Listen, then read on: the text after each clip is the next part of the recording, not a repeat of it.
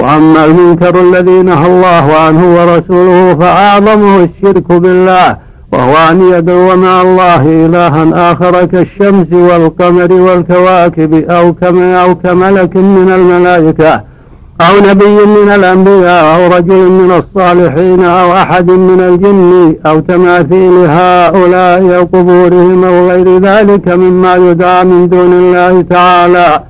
أو يستغاث به أو يسجد له فكل هذا وأشباهه من الشرك الذي حرمه الله على لسان جميع رسله. ومن المنكر كل مئتين وعشرة. وهذا هو أعظم الذنوب وأعظم الجرائم والشرك بالله عز وجل. هو الذي قال فيه النبي صلى الله عليه وسلم لما سأله ابن مسعود أي ذنب أعظم؟ قال أن تجعل الله ندا وهو خلق متفق عليه. فأعظم الذنوب وأعظم الجرائم جنس الشرك. سواء كان الشرك بالجمادات كالشمس والقمر والأصنام والأشجار أو بغير الجمادات كالأنبياء والأولياء والجن. كل ذلك ممنوع وكله شرك أكبر.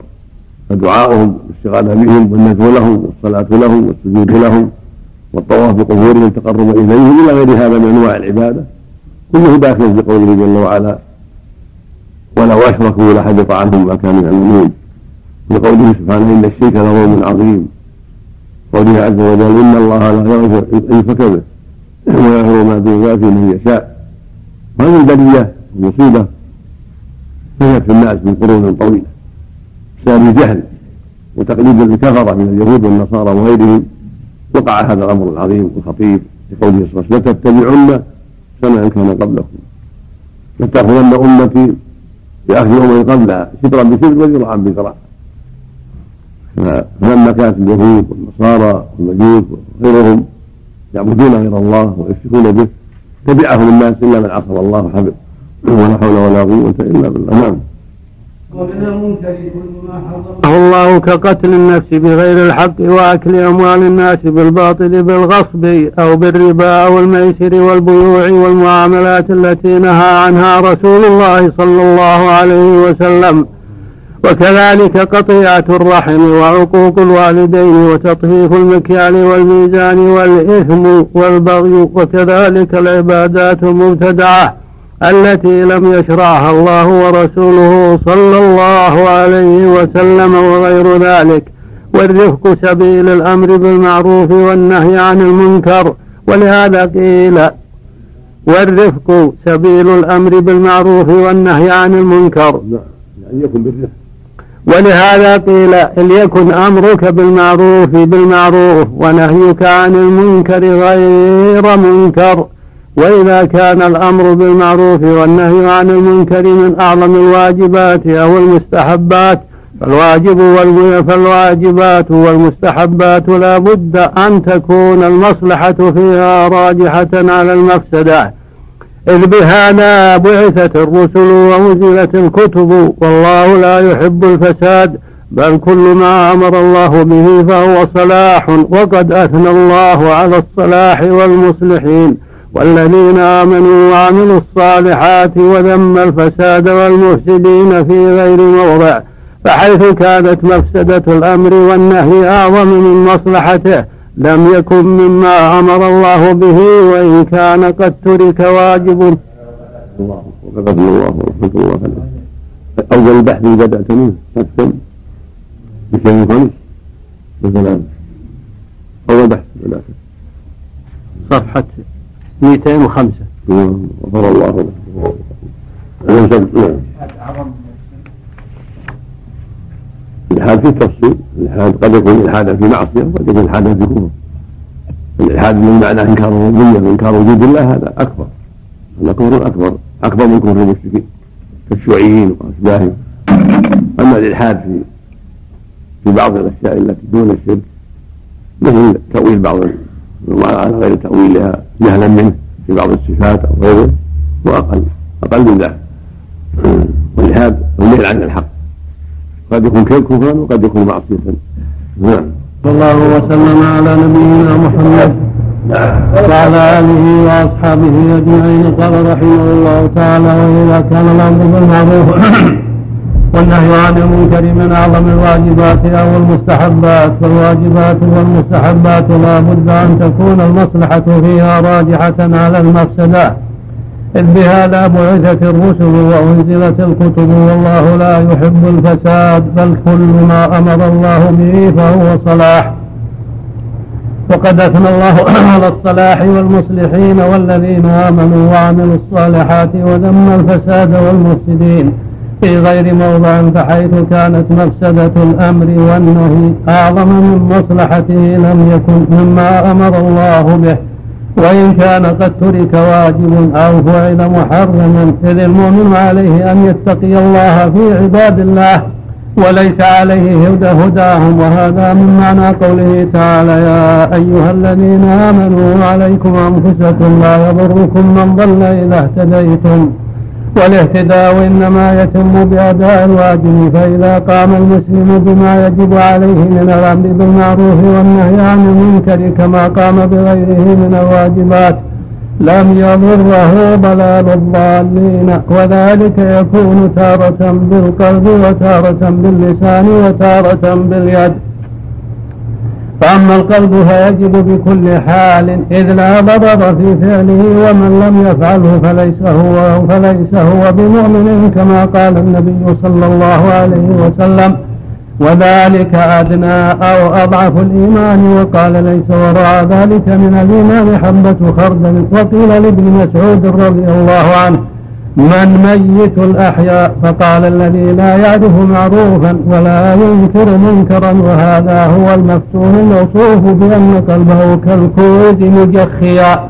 في حديث حذيفة بن اليمان رضي الله عنه في الصحيحين تعرض الفتن على القلوب بعرض الحصير الحديث.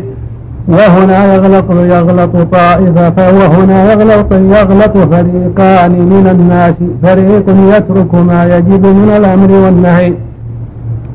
تأويلا لهذه الآية كما قال أبو بكر الصديق رضي الله عنه في خطبته يا أيها الناس إنكم تقرؤون هذه الآية عليكم أنفسكم لا يضركم من ضل إذا اهتديتم وإنكم تضعونها في غير موضعها. وإني سمعت النبي صلى الله عليه وسلم يقول إن الناس إذا رأوا المنكر فلم يغيروه. أوشك أن يعمهم الله بعقاب منه.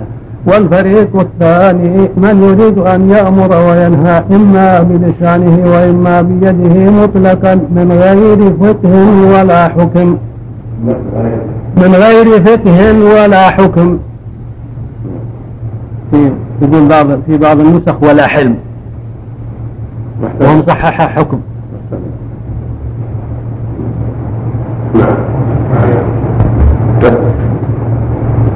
ولا صبر ولا نظر فيما يصلح من ذلك وما لا يصلح وما يقدر عليه وما لا يقدر عليه كما في حديث أبي ثعلبة الخشني.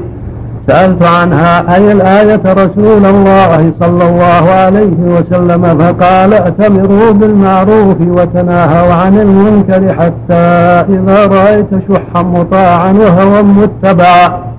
ودنيا مؤثرة وإعجاب كل ذي رأي برأيه ورأيت أمرا لا يدان لك به فعليك بنفسك ودع عنك أمر العوام فإن من ورائك أيام الصبر الصبر فيهن مثل قبض على الجمر للعامل فيهن أجر خمسين رجلا يعملون مثل عمله. فيأتي بالأمر والنهي معتقدا أنه مطيع في ذلك لله ورسوله وهو معتد في حدوده كما نصب كثير من أهل البدع والأهواء.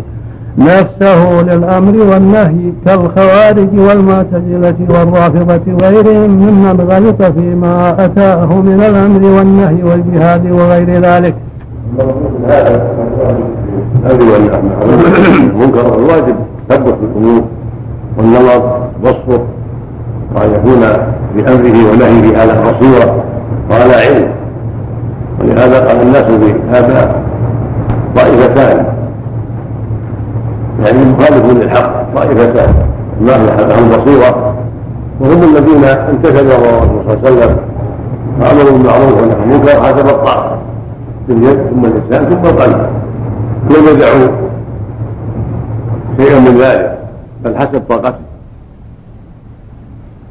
أقل شيء كراهة القلب لما حرم الله وإنكاره لما حرم الله.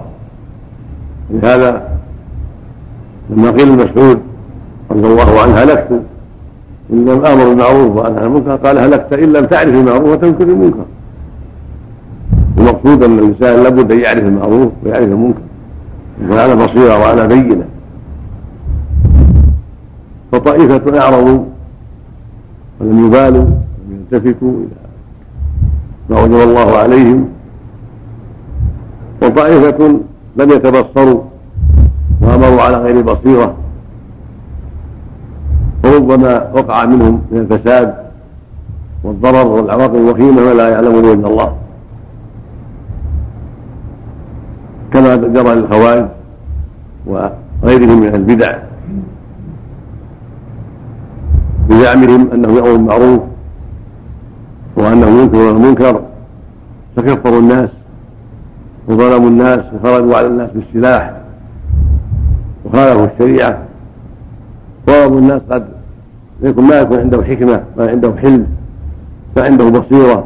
قد يؤتى من جهله قد يؤتى من يؤتى من عجلته قد يؤتى من جهة سوء اسلوبه من جهة سوء اسلوبه قد يؤتى من جهة عدم معرفه الحكم الشرعي في هذه المسألة. ويقع فيما يضر الناس يسبب المشاكل.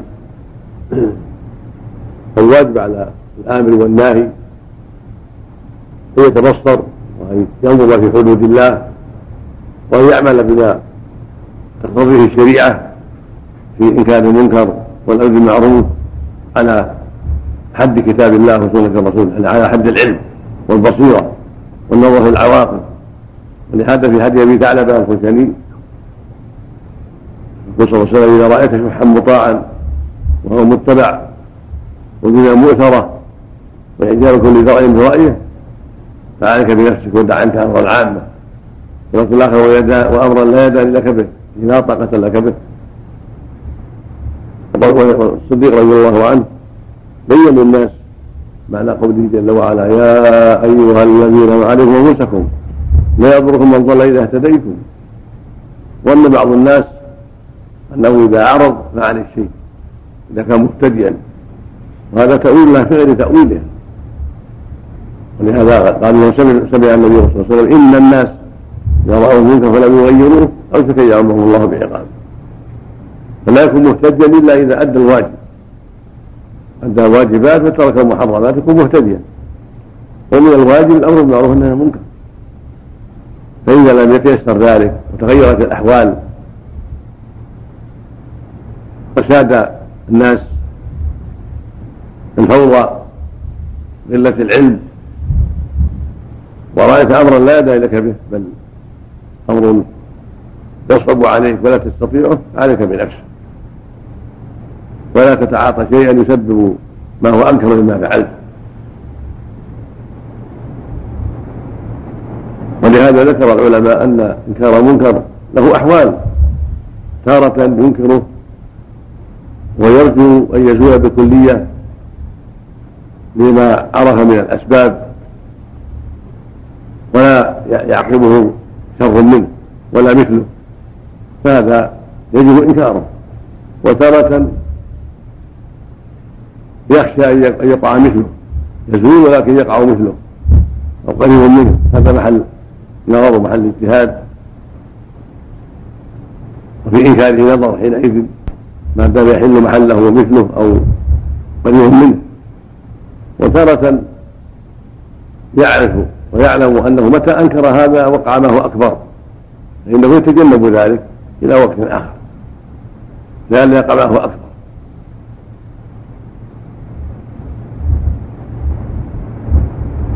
هذا المعنى ما حكي عن شيخ الإسلام رحمه الله أنه مر مع جماعة من أصحابه على قوم من التتر يشربون الخمر. قال بعض الأصحاب ينكر عليهم قال لا دعهم. فإنهم إن تركوا لا قاموا يقتلون الناس. منهم يقتلون المسلمين. فدعهم مشغول يدونه فيه لأن خبرهم أقل ضررا من قتلهم المسلمين. لأنهم يقتلون ما لا يبالون بكفرهم وضلالهم وجهلهم. نعم. نعم. نصب كثير من أهل البدع والأهواء نفسه للأمر والنهي كالخوارج والمعتزلة والرافضة وغيرهم ممن غلط فيما أتاه من الأمر والنهي والجهاد وغير ذلك. فكان فساده أعظم من صلاح ولهذا أمر النبي صلى الله عليه وسلم بالصبر على جور الأئمة ونهى عن قتالهم.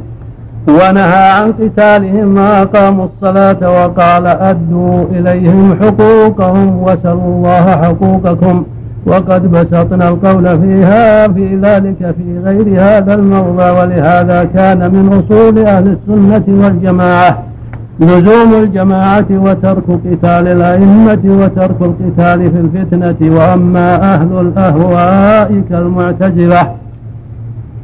فيرون القتال للأئمة من أصول دينهم ويجعل المعتزلة أصول دينهم خمسة. وأما أهل الأهواء وأما أهل الأهواء كالمعتزلة فيرون القتال للأئمة من أصول دينهم. ويجعل المعتزلة أصول دينهم خمسة التوحيد الذي هو سلب الصفات والعدل الذي هو التكذيب بالقدر والمنزلة بين المنزلتين وإنقاء وإنفاذ الوعيد والأمر بالمعروف والنهي عن المنكر. الذي فيه قتال الأئمة وقد تكلمت على قتال الأئمة في غير هذا الموضع وجماع ذلك داخل في القاعدة العامة. هذه أصول هذه أصول قبيلة بدل اصول الإسلام الخمسه الشهادتان والصلاة والصوم والحج. هذه اصولهم التوحيد. منه. سلب الصفات له صفات الرب عز وجل.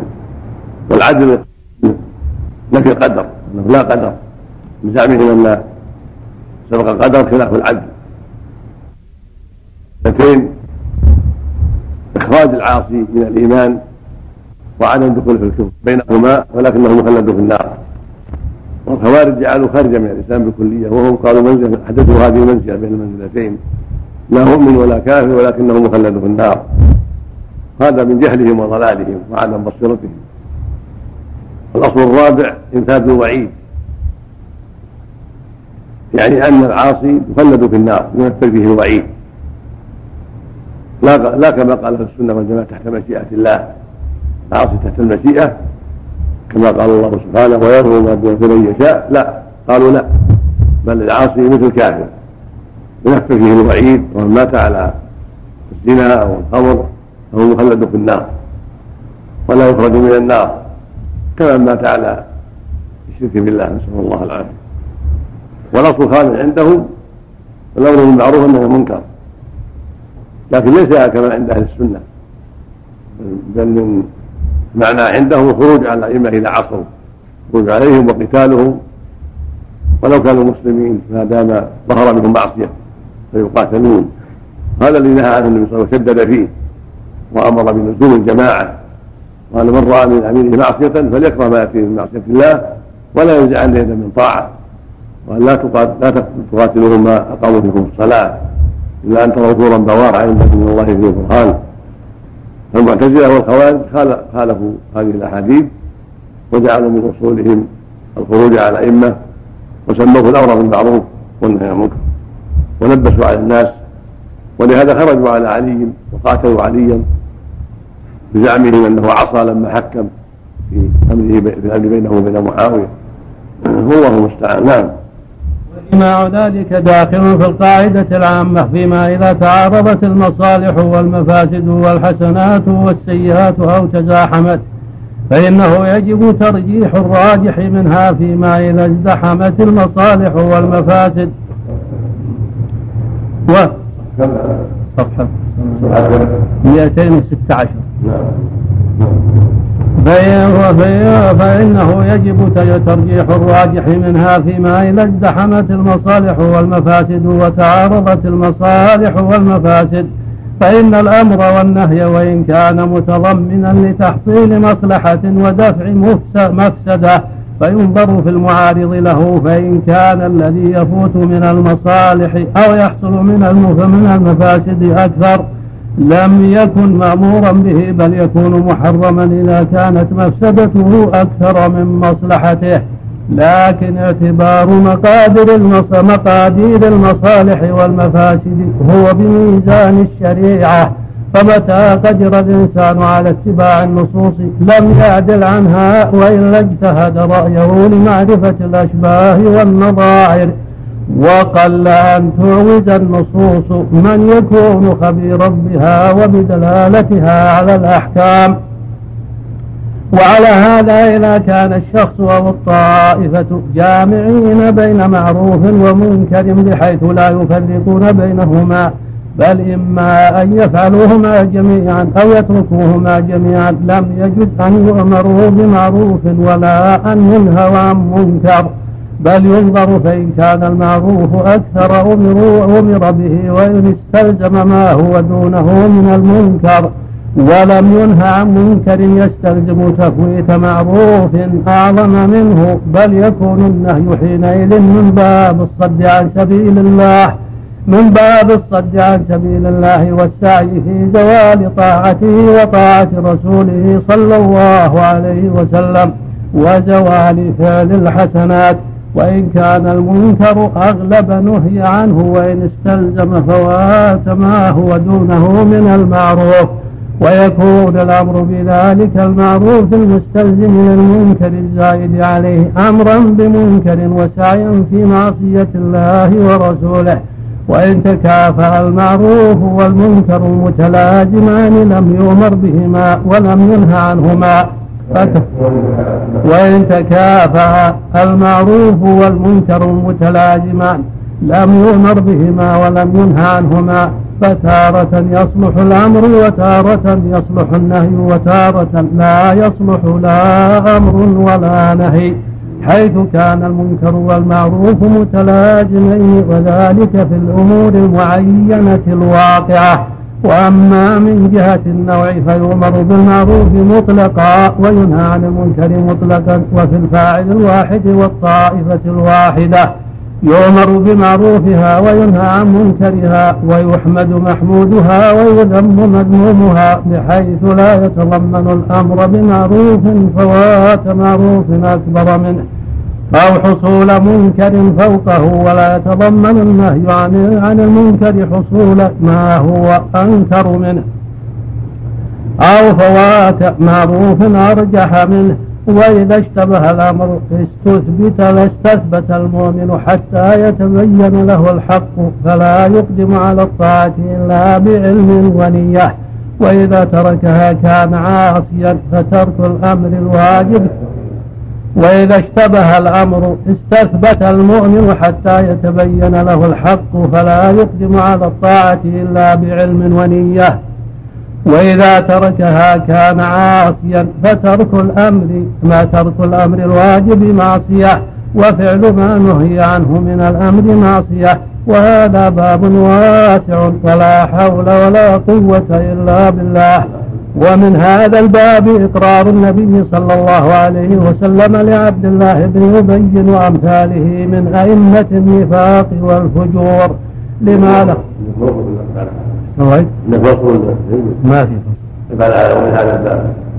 صف 27 صفحة نعم 28 يساوي 29 يوقفنا عليه 29 ما بسم الله. الحمد لله والصلاة والسلام على رسول الله. أما بعد فقد كانت هذه نهاية حلقة السابع والعشرين من شهر شعبان لعام ثمانية وأربعمائة وألف من هجرته عليه أفضل الصلاة وأتم التسليم. ومعها وصلنا إلى صفحة تسع عشر ومئتين من الجزء الثاني من الاستقامة. وكانت هذه آخر حلقة في دروس عام ثمانية وأربعمائة وألف. وهي أيضا آخر حلقة بالجامع الكبير بالرياض. ثم استؤنفت الدروس بعد ذلك وكانت أول حلقة في الاستقامة لابن تيمية رحمه الله تعالى بتاريخ الثالث من شهر ربيع الأول لسنة تسع وأربعمائة وألف.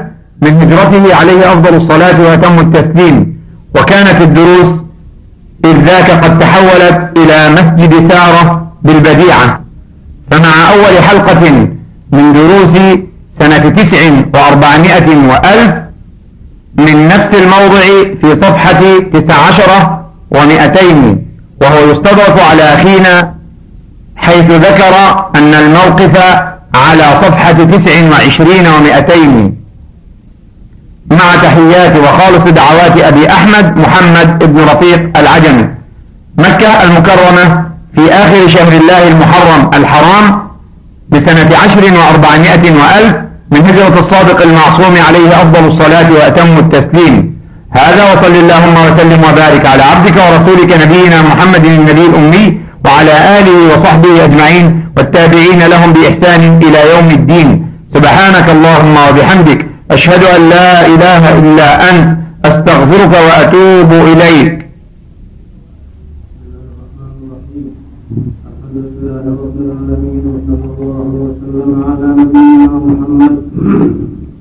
وعلى آله وأصحابه أجمعين قال رحمه الله تعالى ومن كان في إقرار النبي صلى الله عليه وسلم لعبد الله بن أبي لعبد الله بن أبي وأمثاله من أئمة النفاق والفجور لما لهم من الأعوان فإزالة منكره من عقابه مستلزمة إزالة معروف إزالة معروف أكبر من ذلك بغضب قومه وحميتهم وبنفور الناس إذا سمعوا أن محمدا يقتل أصحابه.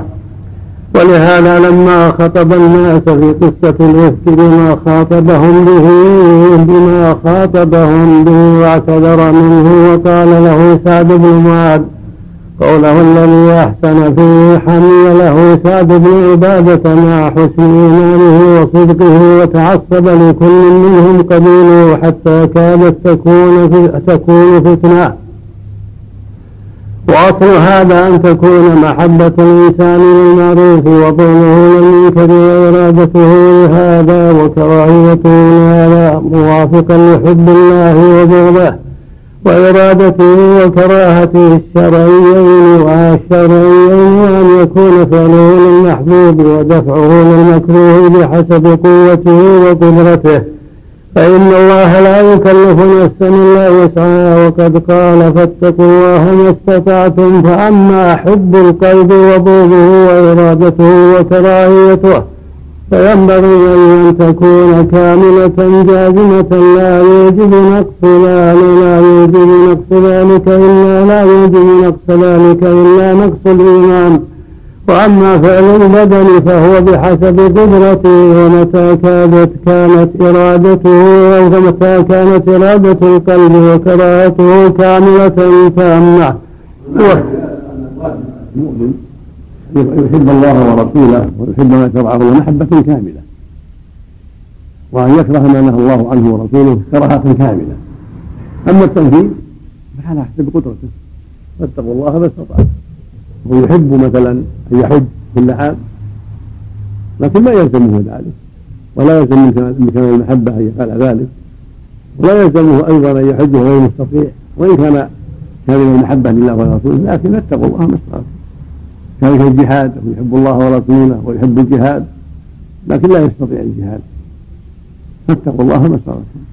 كذلك الأمور الاخرى من إكرام والديه وجيرانه يتقي الله فيها ما استطاع. حسب طاقته لكنه لكن قلبه ممنوع بحب الله ورسوله وحب ما أحبه الله ورسوله.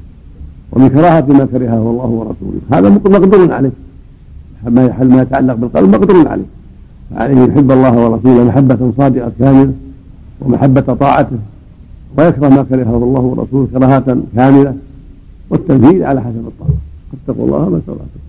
ولولي الأمر. النظر في أمور الناس. وإذا كان هناك من يخشى من سجنه أو قتله فتنة كبرى شر أعظم أمهله ولم يعجل بقتله ولا ولا بسجنه لئلا تقع فتنة أكبر من قتله وسجنه لأنه له أعوان وله أصحاب يغضبون له. كما جرى لعبد الله بن أبي بن سلول فان الرسول أمهله ولم يقتله مع ظهور النفاق والدلائل على نفاق لئلا يغضب له قومه فتقع فتنة. نعم. ومتى كانت إرادة القلب وكراهته كاملة تامة؟ وفهم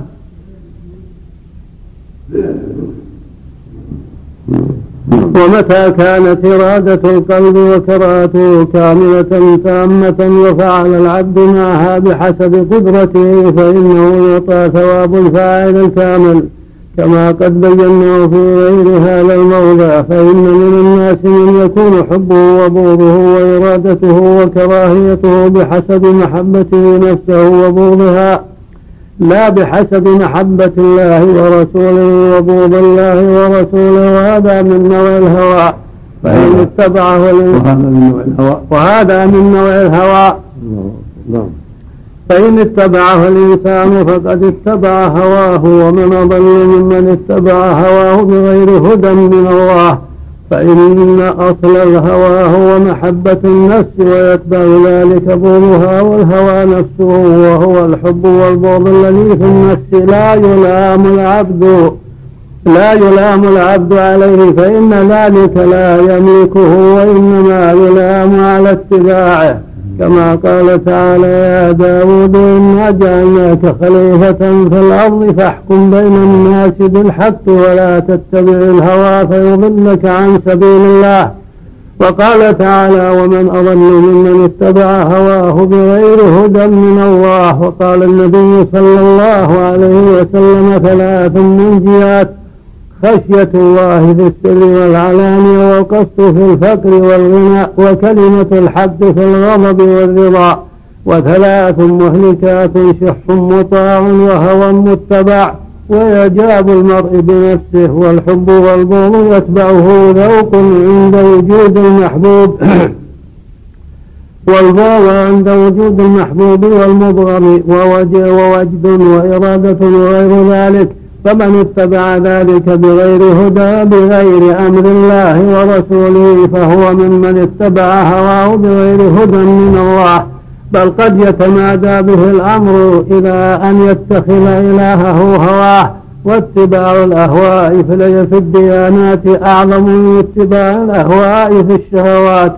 فإن الأول حال الذين كفروا من أهل الكتاب والمشركين كما قال تعالى فإن لم يستجيبوا لك فاعلم فإن لم يستجيبوا لك فاعلم أنما يتبعون أهواءهم ومن أضل ممن اتبع هواه بغير هدى من الله إن الله لا يهدي القوم الظالمين وقال تعالى ضرب لكم مثلا من أنفسكم هل لكم مما ملكت أيمانكم الآية إلى قوله بل اتبع الذين ظلموا أهواءهم بغير علم.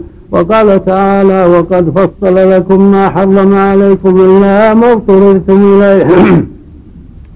إلا ما اضطررتم إليه وإن كثيرا ليضلون بأهوائهم بغير علم. وقال تعالى يا أهل الكتاب لا تغلوا في دينكم غير الحق ولا تتبعوا أهواء قوم قد ضلوا من قبل وأضلوا كثيرا وضلوا عن سواء السبيل. وقال تعالى ولن ترضى عنك اليهود ولا النصارى حتى تتبع ملتهم.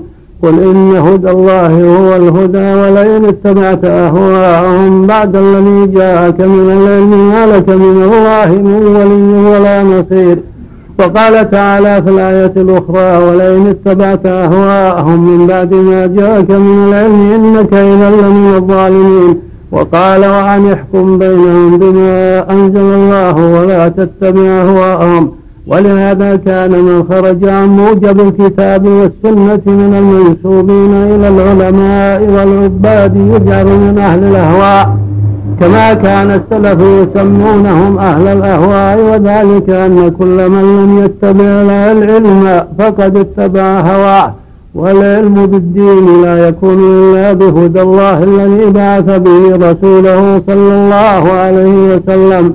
ولهذا قال ولهذا قال الله تعالى في موضع وإن كثيرا ليضلن بأهوائهم بغير وقال في موضع آخر ومن أضل ممن اتبع هواه بغير هدى من الله فالواجب على العبد أن ينظر في نفس حبه وبغضه ومقدار حبه وبغضه. هل هو موافق لأمر الله ورسوله وهو هدى الله الذي الذي أنزله على رسوله صلى الله عليه وسلم بحيث يكون مأمورا بذلك الحب والبغض لا يكون متقدما فيه بين يدي الله ورسوله فإنه قد قال تعالى لا تقدموا بين يدي الله ورسوله. ومن أحب أو أبغض قبل أن يأمره الله ورسوله ففيه نوع من التقدم بين يدي الله ورسوله ومجرد الحب والبغض هو هوى لكن المحرم منه اتباع حبه وبغضه بغير هدى من الله ولهذا قال الله لنبيه صلى الله عليه وسلم ولهذا قال الله لنبيه داود ولا تتبع الهوى فيضلك عن سبيل الله. إن الذين يضلون عن سبيل الله لهم عذاب شديد. فأخبر أن من اتبع هواه أضله ذلك عن سبيل الله وهو هداه الذي بعث به رسوله وهو السبيل إليه. وتحقيق ذلك أن الأمر بالمعروف والنهي عن المنكر هو من أوجب الأعمال وأفضلها وأحسنها.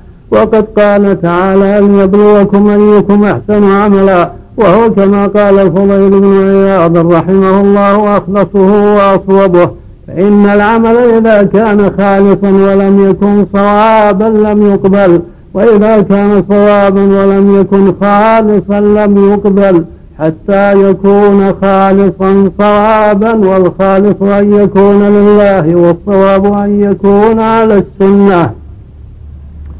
فالعمل الصالح لا بد أن يراد به الأمور التي ذكرها المؤلف. هي أخطر شيء على الناس في كل زمان وفي كل مكان فإن الرجل قد يكون صالحا وقد يكون عنده خير وعلم ولكن إذا خالف الواقع وهواه تغيرت حاله ولم ينضبط وحرص على أن يتبع هواه وأن يمال إلى هواه إلا من رحم الله. فهذه امور في النفس. أو النفس. لما يهواه وكراهة لما يكرهه.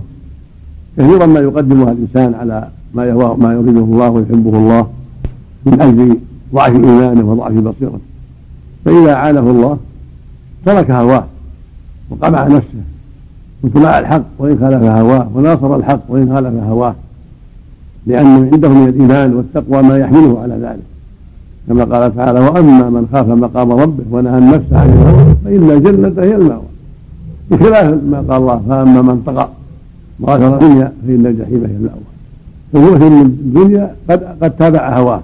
لأنه النفوس تميل إلى الدنيا والشهوات فإذا تابع ذلك ومال إلى ذلك وأقره صار من آثر الحياة الدنيا وصار من تبع الهوى. فإذا منعها من الربا منعها من الغش منعها من الخيانة منعها من ظلم الناس في أنواع الظلم صار هذا ممن خالف هواه ونهى الناس عن هواها. وإن كان فيه طمع له في مال وفي دنيا لكن حبه لله ولرسوله خوفه من الله حمله على أن يمنع نفسه من هذا الهوى وأن يلزمها بالحد في كل شيء. نعم.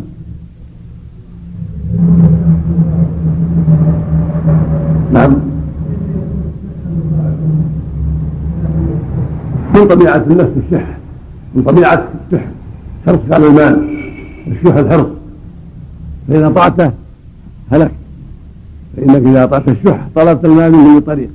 من الربا والخيانة وغيرها والسرقة لأن الشح الحرص على المال. ثم المنع شحيح من يطلبه بغير حلة ويمنعه في وجهه. فإذا أطاع شحه منع الواجب وأخذ المال بغير حلة. وإذا لم يطع الشح وقف عند حد الشرع. خالف هواه. فلم يقبل من المال إلا ما كان حلالا. ولم يطع نفسه في هواها في منع الواجب بل يخرج الصدقة والزكاة وينفق على من تحت يده ويكرم الضيف وينفق في وجوه الخير مخالفا لهواه. والشح. نعم. والعمل الصالح لا بد لا بد أن يراد به وجه الله تعالى فإن الله تعالى لا يقبل من العمل إلا ما أريد به وجه إلا ما أريد به وجهه وحده. كما في الحديث الصحيح عن أبي هريرة عن النبي صلى الله عليه وسلم قال يقول الله تعالى أنا أغنى الشركاء عن الشرك. من عمل عملا واشرك فيه غيري فأنا منه بريء وهو للذي أشرك. وهو كله للذي أشرك. وهذا هو التوحيد الذي هو أصل الإسلام وهو دين الله. وهو دين الله الذي بعث به جميع رسله وله خلق الخلق وحقه على عباده أن يعبدوه ولا يشركوا به شيئا. ولا بد مع ذلك أن يكون العمل صالحا وهو ما أمر الله به ورسوله وهو الطاعة. فكل طاعة عمل صالح وكل عمل صالح وكل عمل صالح طاعة. وهو العمل المشروع المسنون إذ المشروع المسنون هو المأمور به أمر إيجاب أو استحباب. وهو العمل الصالح وهو الحسن وهو البر وهو الخير. وضده المعصية والعمل الفاسد والسيئة والفجور والشر والظلم والبغي. ولما كان العمل لا بد في من شيئين النية والحركة.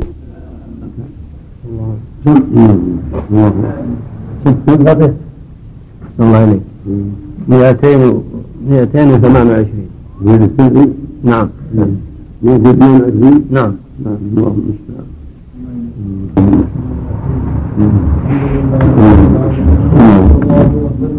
اللهم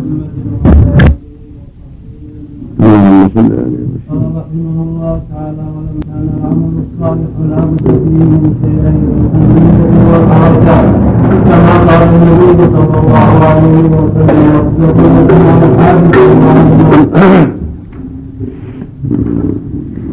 فكل أحد حادث وهمام له عمل ونية لكن النية المحمودة. التي يتقبلها الله ويثيب عليها هي أن يرى الله وحده بذلك العمل. والعمل المحمود هو الصالح وهو المأمور به ولهذا كان عمر بن الخطاب رضي الله عنه يقول في دعائه اللهم اجعل عملي كله صالحا واجعله لوجهك لوجهك خالصا ولا تجعل لأحد فيه شيئا. وإذا كان هذا وإذا كان هذا حد كل عمل صالح فالأمر بالمعروف والنهي عن المنكر. يجب أن يكون كذلك هذا في حق. العمل الصالح عند الإطلاق هو الذي صدر المسلم. قد اشتمل على أمرين الإخلاص وهو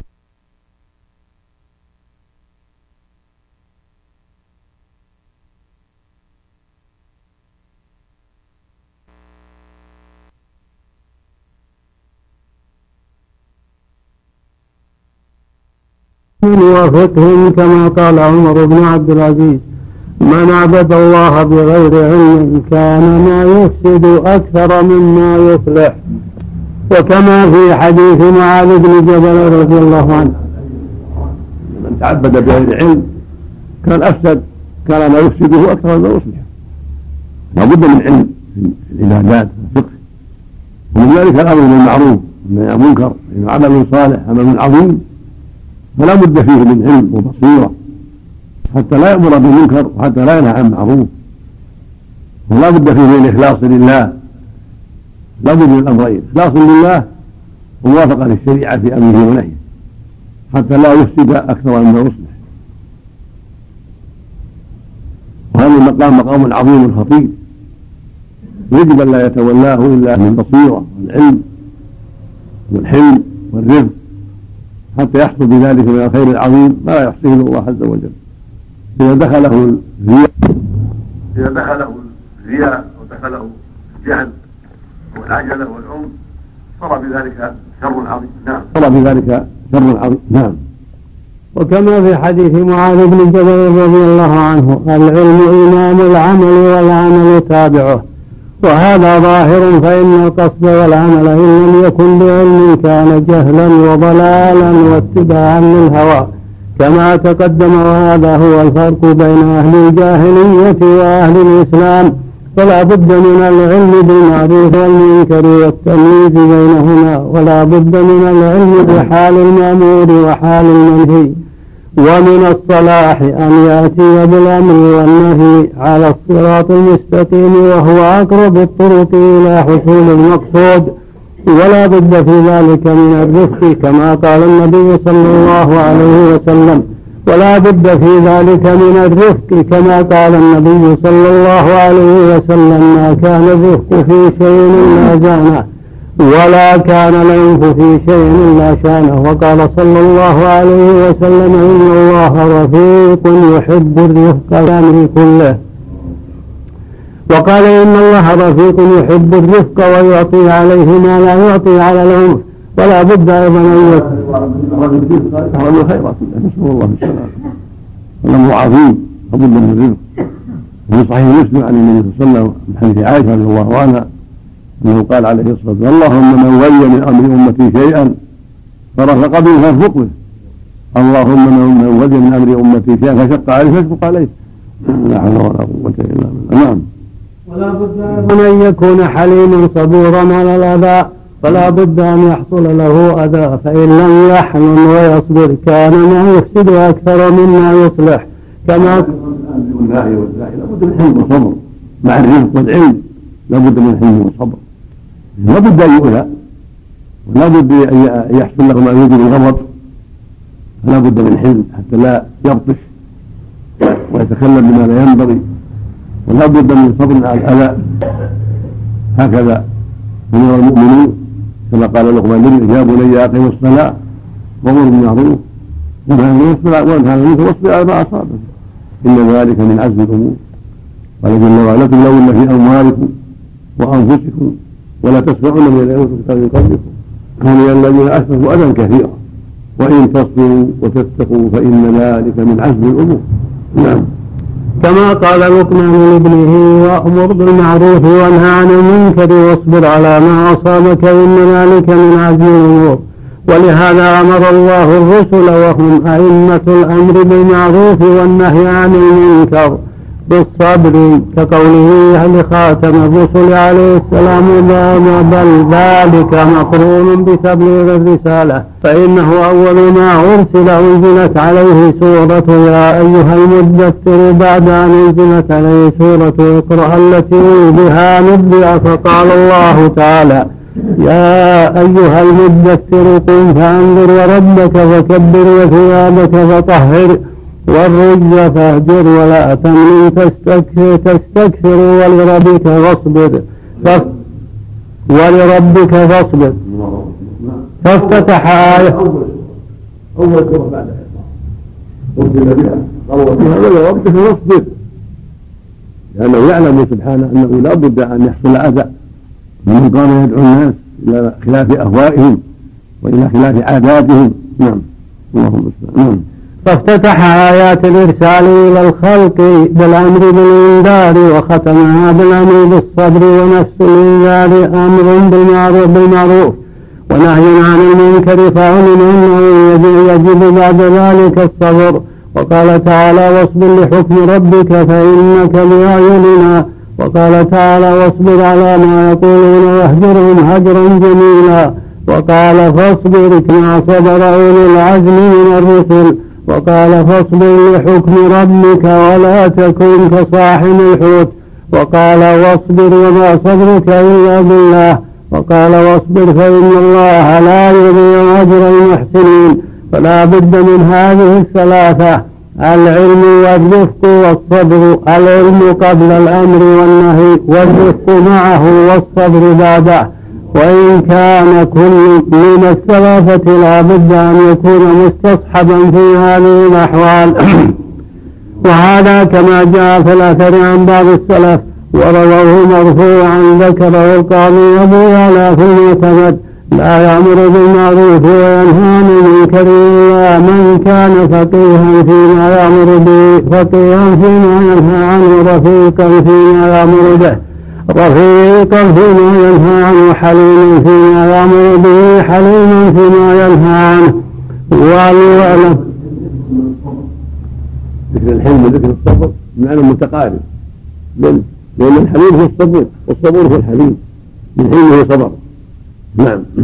وليعلم أن اشتراط هذه الخصال في وفي الحديث الصحيح في وقت عبد القيس كان فيه شاه يقال له الأشج. فقال له النبي صلى الله عليه وسلم يا أشج يا أشج عبد القيس إن في خصلتين يحبها الله. قال وهما ما هما يا رسول قال الحلم والأناة الحلم والأناة قال الرجل يا رسول الله تخلقت بهما أو جبلت عليهما؟ قال بل جبلت عليهما. قال الحمد لله جبلني على خلقين يحبهم الله ورسوله. نعم. وليعلم أن اشتراط هذه الخصال الأمر بالمعروف والنهي عن المنكر مما يوجب مما يوجب صعوبته على كثير من النفوس. فيظن أنه بذلك يسقط عنه فيظن أنه بذلك يسقط عنه فيدعه. وذلك قد يضره أكثر مما يضره الأمر بالأمر بدون هذه الخصال. لو أقل فإن ترك فإن ترك فإن ترك الأمر واجب معصية وفعل ما نهي عنه في الأمر معصية. فالمنتقل من معصية إلى معصية أكبر منها كالمستجير من الرمضاء بالنار. والمستجير عظيم. يقول بعض الناس قد يصعب عليه الأمر فيترك الأمر والنهي. وأنا ما ما أقوى على الصبر أنا ما أقوى على الرفق أنا أنا. هذا مصيبة.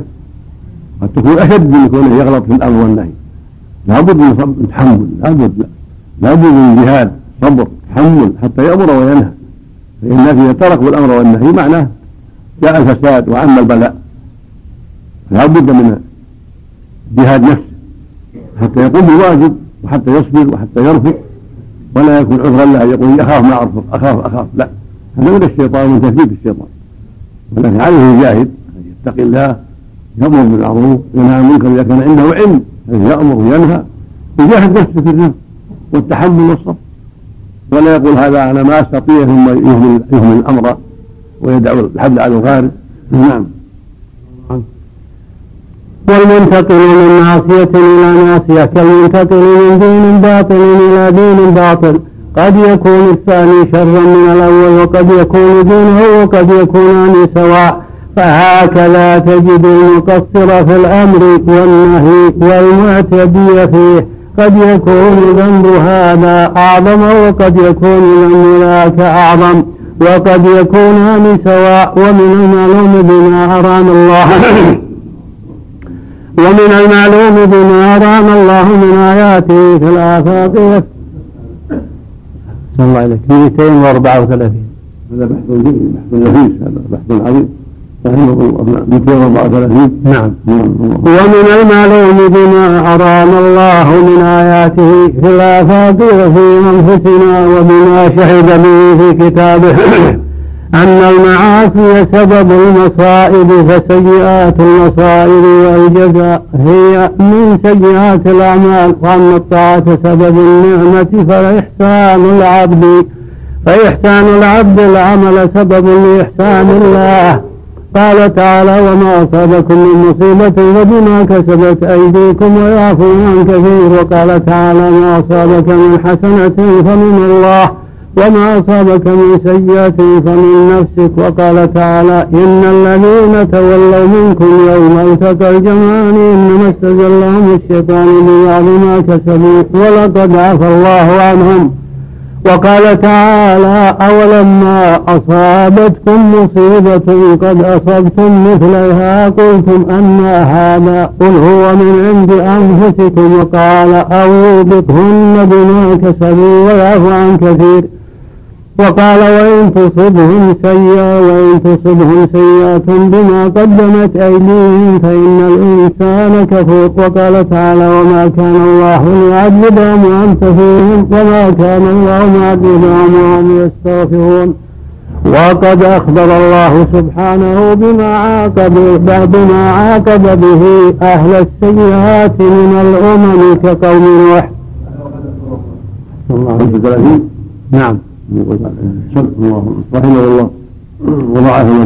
الجميع نعم اللهم نعم نعم بسم الله الرحمن الرحيم. نعم الحمد لله رب العالمين وصلى الله وسلم على نبينا محمد وعلى آله وصحبه أجمعين. قال رحمه الله تعالى ومن المعلوم بما أرانا الله من آياته في الآفاق وفي أنفسنا وبما شهد به في كتابه أن المعاصي سبب المصائب فسيئات المصائب فسيئات المصائب فسيئات المصائب والجزاء فالجزاء هي والجزاء هي من سيئات الأعمال. وأن الطاعة سبب النعمة فإحسان العبد العمل. سبب لإحسان الله سبب لإحسان وسبب لإحسان الله. قال الله تعالى وما أصابكم من مصيبة فبما كسبت أيديكم ويعفو عن كثير وقال تعالى ما أصابك من حسنة فمن الله وما أصابك من سيئة فمن نفسك. وقال تعالى إن الذين تولوا منكم يوم التقى الجمعان إنما استجلوا الشيطان ببعض ما كسبوا. ولقد عفى الله عنهم وقال تعالى أولما أصابتكم مصيبة قد أصبتم مثلها قلتم أن هذا قل هو من عند أنفسكم وقال أو بكهن بما كسبوا ويعفو عن كثير وقال وإن تصبوا سيئة بما قدمت أيديهم إن الإنسان كفور وقال تعالى وما كان الله ليعذبهم وأنت فيهم وما كان الله معذبهم وهم يستغفرون. وقد أخبر الله سبحانه بما عاقب به أهل السيئات. أن ما يزيد من المصائب والكوارث بأسباب أعماله السيئة تقصيره في أمر الله وعدم قيامه بما أنزل الله من طاعة وأخذ بالأسباب. فتصيبه المصائب بهذا. ولهذا يقول جل وعلا وما أصابكم من مصيبة فبما كسبت أيديهم ويعفو عن كثير.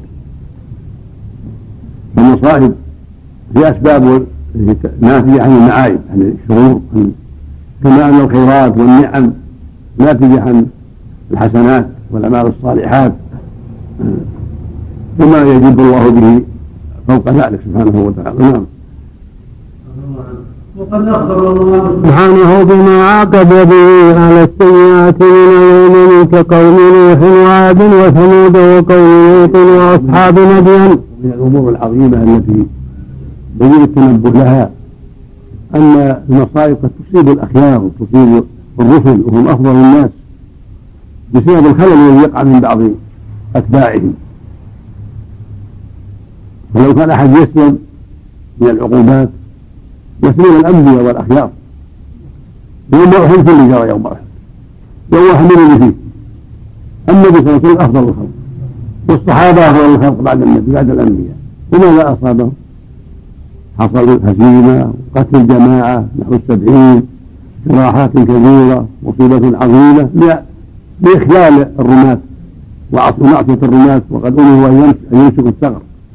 ولو رأوا المسلمين قد انتصروا. لا يتعدون الثغر فلما رأوا الهزيمة على الكفار ظنوا أنها الفيصلة وأخلوا بالموقف فدخل الكفار على المسلمين وصارت الكارثة بأسباب هؤلاء. ولهذا قال جل وعلا أولما أصاب المصيبة قد أصبتم مثليها يعني يوم بدر. قلتم أن هذا من أين أصبنا؟ هو من عند أنفسهم من ما فعلتم. يعني فعله هؤلاء جماعة. ويقول سبحانه ولقد صدقكم الله وعده تحسنهم بعلم حتى إذا فشلتم وتنازلتم الأمر وعصيتم بعد ما أراكم ما تحبون يعني عوقبتم جواب محذوف فشل الرماة وتنازعهم وإكثارهم بالموقف وعصيانهم سبب على المسلمين كارثة فلو أن أحد يسلم من عقوبات الذنوب والخلل بالواجب وإعطاء الكفار الفرصة لو أحد يسلم لسلم الرسول صلى الله عليه وسلم وأصحابه. هذا يفيد يفيد المؤمنين الحذر وأن لا يغتروا بأنهم مؤمنون. أو يقولوا أن الله معنا وبس. لا. معكم إذا استقمتم. مع المؤمنين إذا استقاموا. وأدوا الواجب. واجتهدوا في الخير. وصبروا وصابروا. أما إذا فرطوا وفرط بعضهم فعليهم خطر نعم. وقد أخبر الله سبحانه بما عاقب به أهل السيئات من كقوم نوح وعاد وثمود وقوم لوط وأصحاب مدين. وقوم فرعون في الدنيا وأخبر بما سيعاقبهم به في الآخرة. ولهذا قال مؤمن آل فرعون يا قوم إني أخاف عليكم مثل يوم الأحزاب. مثل داب قوم نوح وعاد وثمود والذين من بعدهم من الله يريد ظلما للعباد ويا قوم إني أخاف عليكم يوم التناد. يوم تولون مدبرين ما لكم من الله من عاصم ومن يضلل الله فما له من عاد. وقال تعالى كذلك العذاب والعذاب الآخرة أكبر. وقال سنعذبهم مرتين ثم يردون إلى عذاب عظيم. وقال وقال ولنذيقنهم من العذاب الأدنى دون العذاب الأكبر لعلهم يرجعون. وقال فارتقب يوم تأتي السماء بدخان مبين إلى قوله يوم نبطش البطشة الكبرى إنا منتقمون ولهذا يذكر الله في عامة سور الإنذار ما عاقب به أهل السيئات. ما عاقب به أهل السيئات في الدنيا وما أعده لهم في الآخرة. وقد يذكر في السورة وعد الآخرة فقط إن العذاب الآخرة أعظم وثواب أعظم. وهي دار القرار وإنما يذكر ما يذكره من الثواب والعقاب في الدنيا تبعا كقوله في قصة يوسف وكذلك مكنا ليوسف في الأرض يتمول منها حيث ينوي حيث يشاء ونصيب برحمتنا من نشاء. نصيب برحمتنا من نشاء ولا نضيع أجر المحسنين ولا أجر الآخرة خير للذين آمنوا وكانوا يتقون. وقال فآتاهم الله ثواب الدنيا وحسن ثواب الآخرة. وقال والذين هاجروا في الله من بعد ما ظلموا لنبينهم في الدنيا حسنة والأجر الآخرة أكبر لو كانوا يعلمون. الذين صبروا على ربهم يتوكلون وقال عن إبراهيم عليه الصلاة والسلام وآتيناه أجره في الدنيا وإنه في الآخرة لمن الصالحين. وأما ما وأما ذكره لعقوبة الدنيا والآخرة ففي مثل والنازعات غرقا والناشطات نشطا ثم قال يوم ترجف الراجفة تتبعها الرادفة فذكر القيامة مطلقا ثم قال هل أتاك حديث موسى ناداه ربه بالوادي المقدس طوى اذهب إلى فرعون إنه طغى. إلى قوله إن في ذلك لعبرة لمن يخشى ثم ذكر المبدأ أو ثم ذكر المبدأ والمعاد مفصلا فقال أعنتم أشد ثم ذكر المبدأ والمعاد مفصلا فقال أنتم أشد خلقا أم السماء بناها إلى قوله فإذا جاءت الطامة الكبرى؟ إلى قوله تعالى فأما من طغى وآثر الحياة الدنيا فإن الجحيم هي المأوى وأما من خاف مقام ربه ونهى النفس عن الهوى فإن الجنة هي المأوى إلى آخر السورة. وكذلك في المزمل ذكر قوله ذرني ومن المكذبين أولي النعمة ومهلهم قليلا. إن لدينا أنكالا وجحيما. إلى قوله فأخذناه أخذا وبيلا وكذلك في سورة الحاقة ذكر قصص الأمم كثمود وعاد وفرعون ثم قال تعالى فإذا نفخ في الصور نفخة واحدة وحملت الأرض والجبال فدكتا دكة واحدة إلى تمام ما ذكره من أمر الجنة والنار. وكذلك في سورة نون والقلم ذكر قصة أهل البستان الذين منعوا حق أموالهم وما عاقبهم به. ثم قال كذلك العذاب والعذاب الآخرة أكبر لو كانوا يعلمون. وكذلك في سورة التغابن قال ألم يأتكم نبأ الذين كفروا من قبل ألم يأتكم نبأ الذين كفروا من قبل فذاقوا وبال أمرهم ولهم عذاب أليم. ذلك بأنه كانت تأتيهم رسلهم بالبينات فقالوا أبشر يهدوننا فكفروا وتولوا واستغنى الله والله غني حميد.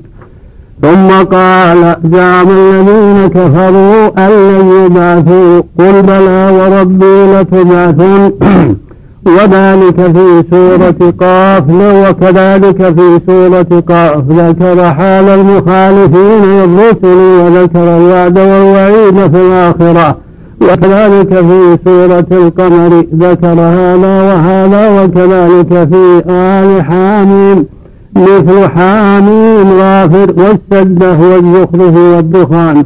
إلى غير ذلك إلى غير ذلك مما لا يحصى فإن التوحيد والوعد والوعيد من أول ما أنزل. كما في صحيح البخاري عن يوسف بن معك قال إني عند قال إني عند عائشة أم المؤمنين رضي الله عنها إذ جاءها عراقي فقال أي الكفن خير؟ قالت ويحك وما يضرك؟ قال يا أم المؤمنين أريني مصحفك. مصحفك قالت لما؟ قال لعلي أؤلف القرآن عليه فإنه يقرأ غير مؤلف. قالت وما يضرك أيه؟ قرأت قبل إن غيه قرأت قبل إنما نزل أول ما نزل منه سورة من المفصل فيها ذكر الجنة والنار. حتى إذا إذا ثاب الناس إلى الإسلام نزل الحلال والحرام ولو نزل أول شيء لا تشربوا الخمر لقالوا لا ندع الخمر أبدا ولو نزل لا تزنوا لقالوا لا ندع الزنا أبدا. لقد نزل بمكة على محمد صلى الله عليه وسلم وإني لجارية ألعب بل الساعة موعدهم والساعة أدهى وأمر. وما نزلت سورة البقرة والنساء إلا وأنا عنده قال فأخرجت له المصحف فأملت عليه آية السور. وإذا كان الكفر والفسوق والعصيان سبب الشر والعدوان فقد يذنب الرجل أو الطائفة أو ويسكت آخرون عن الأمر والنهي. فيكون ذلك من ذنوبهم وينكر عليهم. وإذا كان الكفر والفسوق والعصيان سبب الشر والعدوان فقد يذنب الرجل أو الطائفة ويسكت آخرون عن الأمر والنهي فيكون ذلك من ذنوبهم وينكر عليهم آخرون إنكارا منهيا عنه. فيكون ذلك من ذنوب فيحصل التفرق والاختلاف والشر وهذا من أعظم الفتن والشرور قديما وحديثا. يقع كثيرا إما السكوت عن المنكر وإما الإنكار على طريقة غير شرعية فيحصل التفرق والاختلاف والنزاع أما إذا انكر المنكر طريقة متبعة طريقة إسلامية حسب الطاقة وبالأساليب الحسنة وبالدعوة إلى الله وبإنزال الناس منازلهم. حصل بهذا من الخير العظيم ما لا يحدث إلا الله. نعم اللهم نعم. وهذا من أعظم الفتن والشرور قديما وحديثا. إذ الإنسان ظلوم جهول والظلم والجهل أنواع فيكون ظلم الأول وجهله من نوع وظلم وظلم كل منه من الثاني والثالث وجهلهما من نوع آخر. من نوع آخر وآخر. ومن تدبر الفتن الواقعة رأى سببها ذلك ورأى أن ما وقع بينهم. ومن تدبر الفتن الواقعة رأى سببها ذلك ورأى أن ما وقع بين أمراء الأمة وعلمائها. ومن دخل في ذلك من ملوكها ومشايخها. ومن تبعهم من العامة من الفتن هذا أصلها يدخل في ذلك أسباب الضلال والغي التي هي الأهواء الدينية والشهوانية. وهي البدع في الدين والفجور في الدنيا وذلك أن أسباب الضلال والغي التي هي البدع. الله. الله. لا حول ولا قوة الحمد لله رب العالمين وصلى الله وسلم على نبينا محمد وعلى آله وصحبه أجمعين رحمه الله تعالى ومن تدبر الفتن الواقعة راى سببها لا لك ورأى أن ما وقع بين بين المرأة الأمة وعلمائها ومن دخل في ذلك من مشتها ومشايخها ومن تبعهم من العامة من الفتن هذا أصلها يدخل في ذلك أسباب الضلال والغي التي هي الأهواء الدينية والشهوانية. وهي البدع في الدين والفجور في الدنيا وذلك أن أسباب الضلال والغي التي هي البدع في الدين والفجور في الدنيا مشتركة تعم بني آدم لما فيه من الظلم والجهل فبذنب بعض الناس. فبذنب بعض الناس يغلي نفسه وغيره بفعل الزنا أو التلوث أو غيره أو بشرب خمر أو بين المال بجناية وسرقة وغصب ونحو ذلك. وما نظن ان هذه المعصية وإن كانت مستقبحة ممنونة في العقل والدين فهي مشتهاة في الطباع أيضا شأن النفوس أنها لا تحب اختصاص غيرها بشيء وزيادته عليها لكن تريد أن يحصل لها ما يحصل له. وهذا هو المدة التي هي أدنى نوعي الحسد فهي تريد الاستغناء على الغير والاستغفار دونه لو تحسده وتتمنى جوال النعمة عنه وإن لم يحصل لها وإن لم يحصل. ففيها من إرادة العلوم والفساد والاستكبار والحسد ما مقتضاه أنها تختص عن غيرها بالشهوات فكيف إذا رأت الغير قد استأثر عليها بذلك واختص بها دونها فالمعتدل من ذلك الذي يحب الاشتراك والتساوي وأما الآخر فظلوم حسود وهذان يقعان في الأمور المباحة والأمور المحرمة بحق الله وما كان بسوء مباحا من أكل وشرب ونكاح ولباس وركوب وأموال إذا وقع فيه الاختصاص حصل حصل بسبب الظلم حصل بسببه الظلم والبخل والحسد وأصلها الشح. كما في الصحيح عن النبي صلى الله عليه وسلم أنه قال إياكم والشح فان الشح هلك من كان قبلكم امرهم بالبخل فبخلوا وامرهم بالظلم فظلموا وامرهم بالقطيعه فقطعوا. ولهذا قال الله تعالى في وصف الأنصار والذين تبوا الدار والإيمان من قبلهم. أي من قبل المهاجرين ولا ولا يجدون في صدورهم حاجة مما أوتوا أي لا يجدون الحسد مما أوتي إخوانهم من المهاجرين. ويؤثرون على أنفسهم ولو كان بهم خصاصة. ثم قال ومن يوق شح نفسه فأولئك هم المفلحون. وروي عبد الرحمن بن عوف رضي الله عنه يطوف بالبيت ويقول رب قني شيخ رب قني شح نفسي رب قني شح نفسي رب قني شح نفسي. فقيل له في ذلك فقال إذا لقيت شح نفسي فقد لقيت البخل والظلم والقطيعة كما قال وهذا الشح الذي هو شدة. المستأفح الخير وأكثر ما يقع الناس في الشرور من هذه الاشياء من اتباع الهوى والظلم والبدع والمنافسه في المعاصي والسيئات وتقع الشرور والاختلاف والقتال باسباب ذلك نسال الله العافيه لم يوفق الناس بالاستقامه على الحق والمنافسه بالحق واتباعه والتواصي وجمعت امورهم واتحدت وزاد النساء على عدوه ولما تقع المنايا والنعم إذا اختلفوا في المعاصي والبدع والأهواء نسال الله السلامه فهذا الشح الذي هو شدة حرص النفس يجب البخل بمنعماه وعليه والظلم بأخذ مال الغير ويجب قطيعة الرحم ويجب الحسد.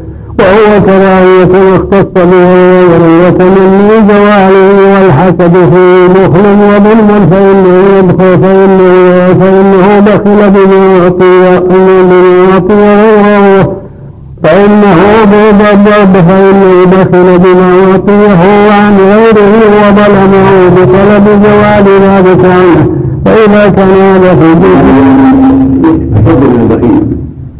ومن شح أشد من الجهل كل شيء بخيل ويغفر من يستطيعها لأنه قال سبحانه ومن يغفر نفسه ما قال له الحال مرزوقا يصرف نفسه فأولئك هم المفلحون ويقال له المذموم لأنه يعمل الواجب وتفهم الواجب من النفقة ويسمى البخيل ويغفر أيضا بالواجب والكلام الطيب والمعروف والمنكر بل الشحيح أشد من هذا. الصحيح حريص على أخذ من الغيب وعلى الحق الباطل وعلى دين الناس بغير حق وعلى ظلم الناس بسبب حبه للمال وحبه للمعصية التي آه، اختص بها غيره. ومع ذلك بخيل بما عنده. لا يؤدي واحد من زكاة ولا صلة رحم ولا غير ذلك. فقد جمع بين الأمرين بين الحرص على المال بالطرق الممنوع والحث على الاستئثار والأشياء الأخرى من المعاصي وبخل بما يجب عليه. ولهذا قال اسمعوا ويشرح مسلم واولئك يفلحون فإذا كان هذا في جنس الشهوات المباحة وكيف بالمحرمة كالزنا وشرب الخمر ونحو ذلك وإذا وقع فيه اختصاص فإنه يصير فيه نوعان أحدهما بعد هذه وفي ذلك من الاختصاص والظلم كما يقع في الأمور المباحة به والثاني بعد هذه في ذلك من حق الله ولهذا كانت الذنوب ثلاثة أقسام أحدها ما في أحدها ما فيه ظلم للناس كالظلم بأخذ الأموال ومنع الحقوق والحسد ونحو ذلك. والثاني ما في ظلم للنفس فقد كشرب الخمر والزنا إذا لم إذا لم يتعد ضررهما والثالث ما يجتمع فيه الأمران مثل أن يأكل المتولي أموال الناس يجري بها ويشرب بها الخمر ومثال أن يجني بمن ومثال أن يجني بمن يطيعه على النار هو مثال أن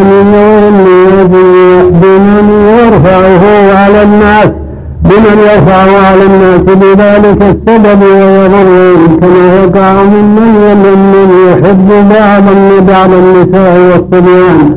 وقد قال الله تعالى قل إنما حرم ربي الفواحش ما ظهر منها وما بطن والغفل والبغي بغير الحق وأن تشركوا بالله ما لم ينزل به سلطانا وأن تقولوا على الله لا تعلمون. وأمرني في أن تستقيم الدنيا مع العدل الذي قد يكون فيه الاشتراك في بعضهم وأهلهم حتى أكثر مما يستمع تستقيم العدل في الحقوق وإن لم يشترك فيهم ولهذا قيل إن الله يقيم الدولة العادلة وإن كانت كافرة ولا يقيم الظالمة وإن كانت مسلمة ويقال الدنيا تدوم مع العدل والكفر ولا تدوم مع الظلم والإسلام.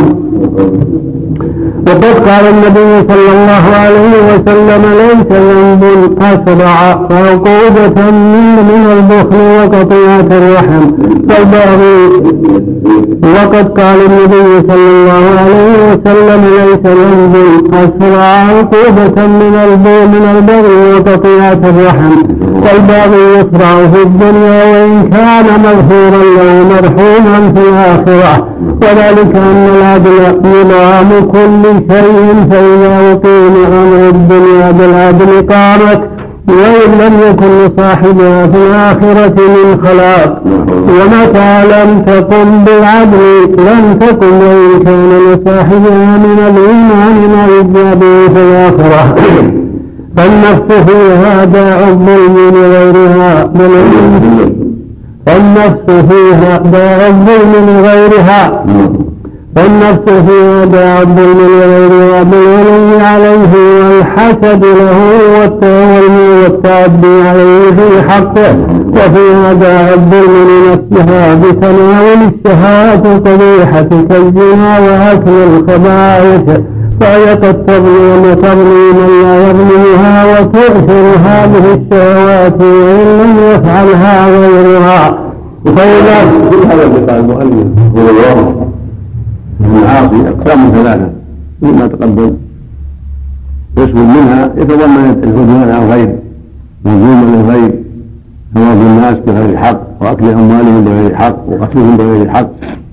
وقسم منها يتعلق بالنفس فقط بينه وبين الله. هذا ليس له تعلق بالناس مثل أكل الميتة وتلوث النجاسة والزنا من الريت الزنا شرب الخمر. هذا يتعلق به نفسه وهو بينه وبين الله. والمزية كذلك لها حكمها ولها سيئتها. وقسم يجمع بين الأمرين فيزني ظلما يقهرها ويظلمها أو بالنظام ظلما. وأخذ المال والاستعانة على المعاصي. ونحو ذلك ما يجمع بين الشرين نسأل الله العافية. لا حول ولا قوة إلا بالله. نعم.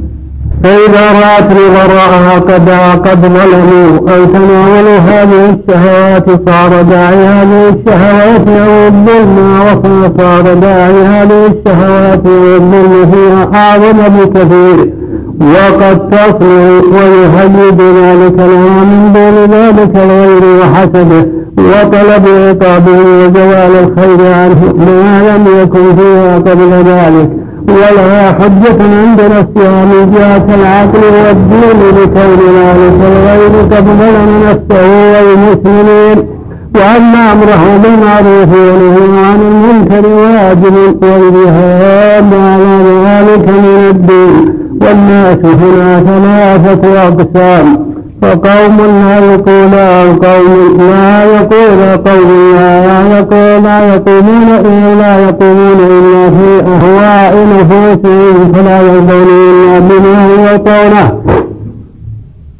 ولا ولا يغضبون إلا لما إلا لما يحرمونه. فإذا أعطي أحدهم ما يشتهيه من الشهوات الحلال أو الحرام زال غضبه وحصل رضاه وصار الأمر الذي كان عنده منكرا ينهى عنه ويعاقب عليه ويذم صاحبه ويغضب عليه. عما مرضيا عنه وصار فاعلا له وشريكا فيه ومع شريكا فيه ومعاونا عليه ومعاديا لمن ينهى وينكر عليه وهذا غالب في بني آدم يرى الانسان ويسمع من ذلك ما لا يحصيه الا الله وسببه ان الانسان له فإذا عبد الخميس فإذا عبد من الضرر ولم يفقه صحيح هذه حال كثير من الناس أو الأكثر من الناس من وإن كان فيما به معصية الله عز وجل لكن لما وافق هواه سكت ولم يذكره وهذا غالب في بني آدم يرى الإنسان ويسمع من ذلك ما لا يحصيه إلا الله وسببه أن الإنسان ظلوم جهول فلذلك لا يعدل بل ربما كان ظالما في الحالين يرى قوما ينكرون على المتولي ظلمه لرعيته واعتباره عليهم فيرضى فيرضي أولئك المنكرين ببعض التي ببعض الشيء من منصب أو مال فينقلون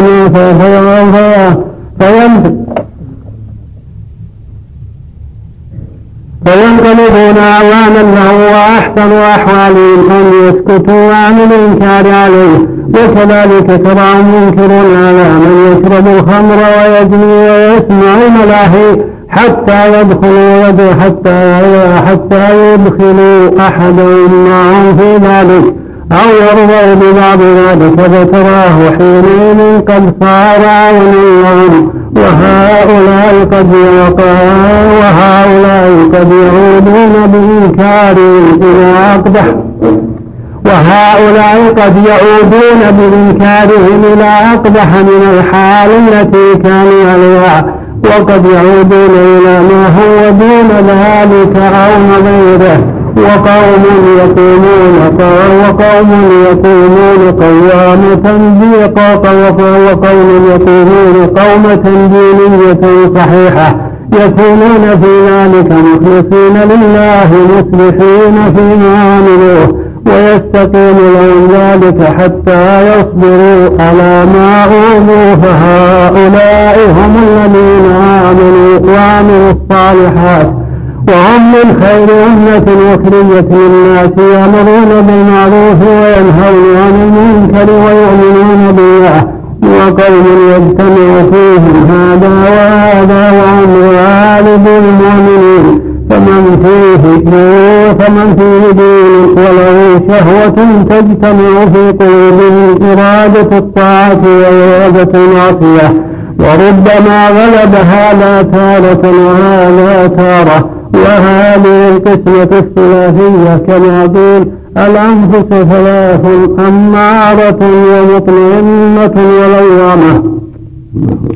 فالأولون هم أهل الأنفس الأمارة التي تأمرهم بالسوء والأوسطون هم أهل النفوس المطمئنة التي في التي قيل فيها يا أيتها النفس المطمئنة ارجعي إلى ربك راضية مرضية فادخلي في عبادي وادخلي جنتي والآخرون هم أهل النفوس اللوامة التي تفعل الذنب ثم تلوم عليه وتتلوم تارة كذا وتارة كذا أو تخلط عملا صالحا وآخر سيئا وهؤلاء يرجى أن يتوب عليهم. إذا اعترفوا بذنوبهم كما قال الله تعالى وآخرون اعترفوا بذنوبهم خلقوا عملا صالحا وآخر سيئا وآخر سيئا عسى الله أن يتوب عليهم إن الله غفور رحيم. ولهذا لما كان الناس في زمن أبي بكر وعمر اللذين أمر المسلمون بالاقتداء بهما كما قال النبي صلى الله عليه وسلم اقتدوا بالذين من بعد أبي بكر وعمر. قال ولهذا اللهم هذه حال الناس أقسام ثلاثة قسم مثل ما قال المؤلف عنده نفس أمارة بالسوء فهم يجتهدون في الأمر بالمعروف والنهي عن المنكر والإنكار على الظلمة ونحو ذلك بغرض وهوى لا للإخلاص لله سبحانه وتعالى. فإذا أغلقوا شيئا ووجدوا بشيء سكتوا والقسم الثاني مؤمنون صادقون يأمرون بالمعروف وينهون عن المنكر ويصبرون على الأذى. ويستمرون على ذلك فهو لهم لهم النفوس المطمئنة وهم المخلصون الصادقون. مهما كانت الحال فهم صادقون على الأذى. سواء حصل مطلوبه أم لم يحصل مطلوبه وهؤلاء هم القليلون في الناس. والقسم الثالث خلطوا عملا صالحا واخرس يأمرون وينهون ويجتهدون ولكن مع هذا يقعون في المعاصي والشرور ويخلطون هذا بهذا. فهؤلاء على خطر عظيم. إلا ان يدركهم الله برحمه منه وفضل وتوبة صادقة. فعسى الله أن يتوب عليهم. وما أكثر هذا ولا حول ولا حول ولا قوة إلا بالله.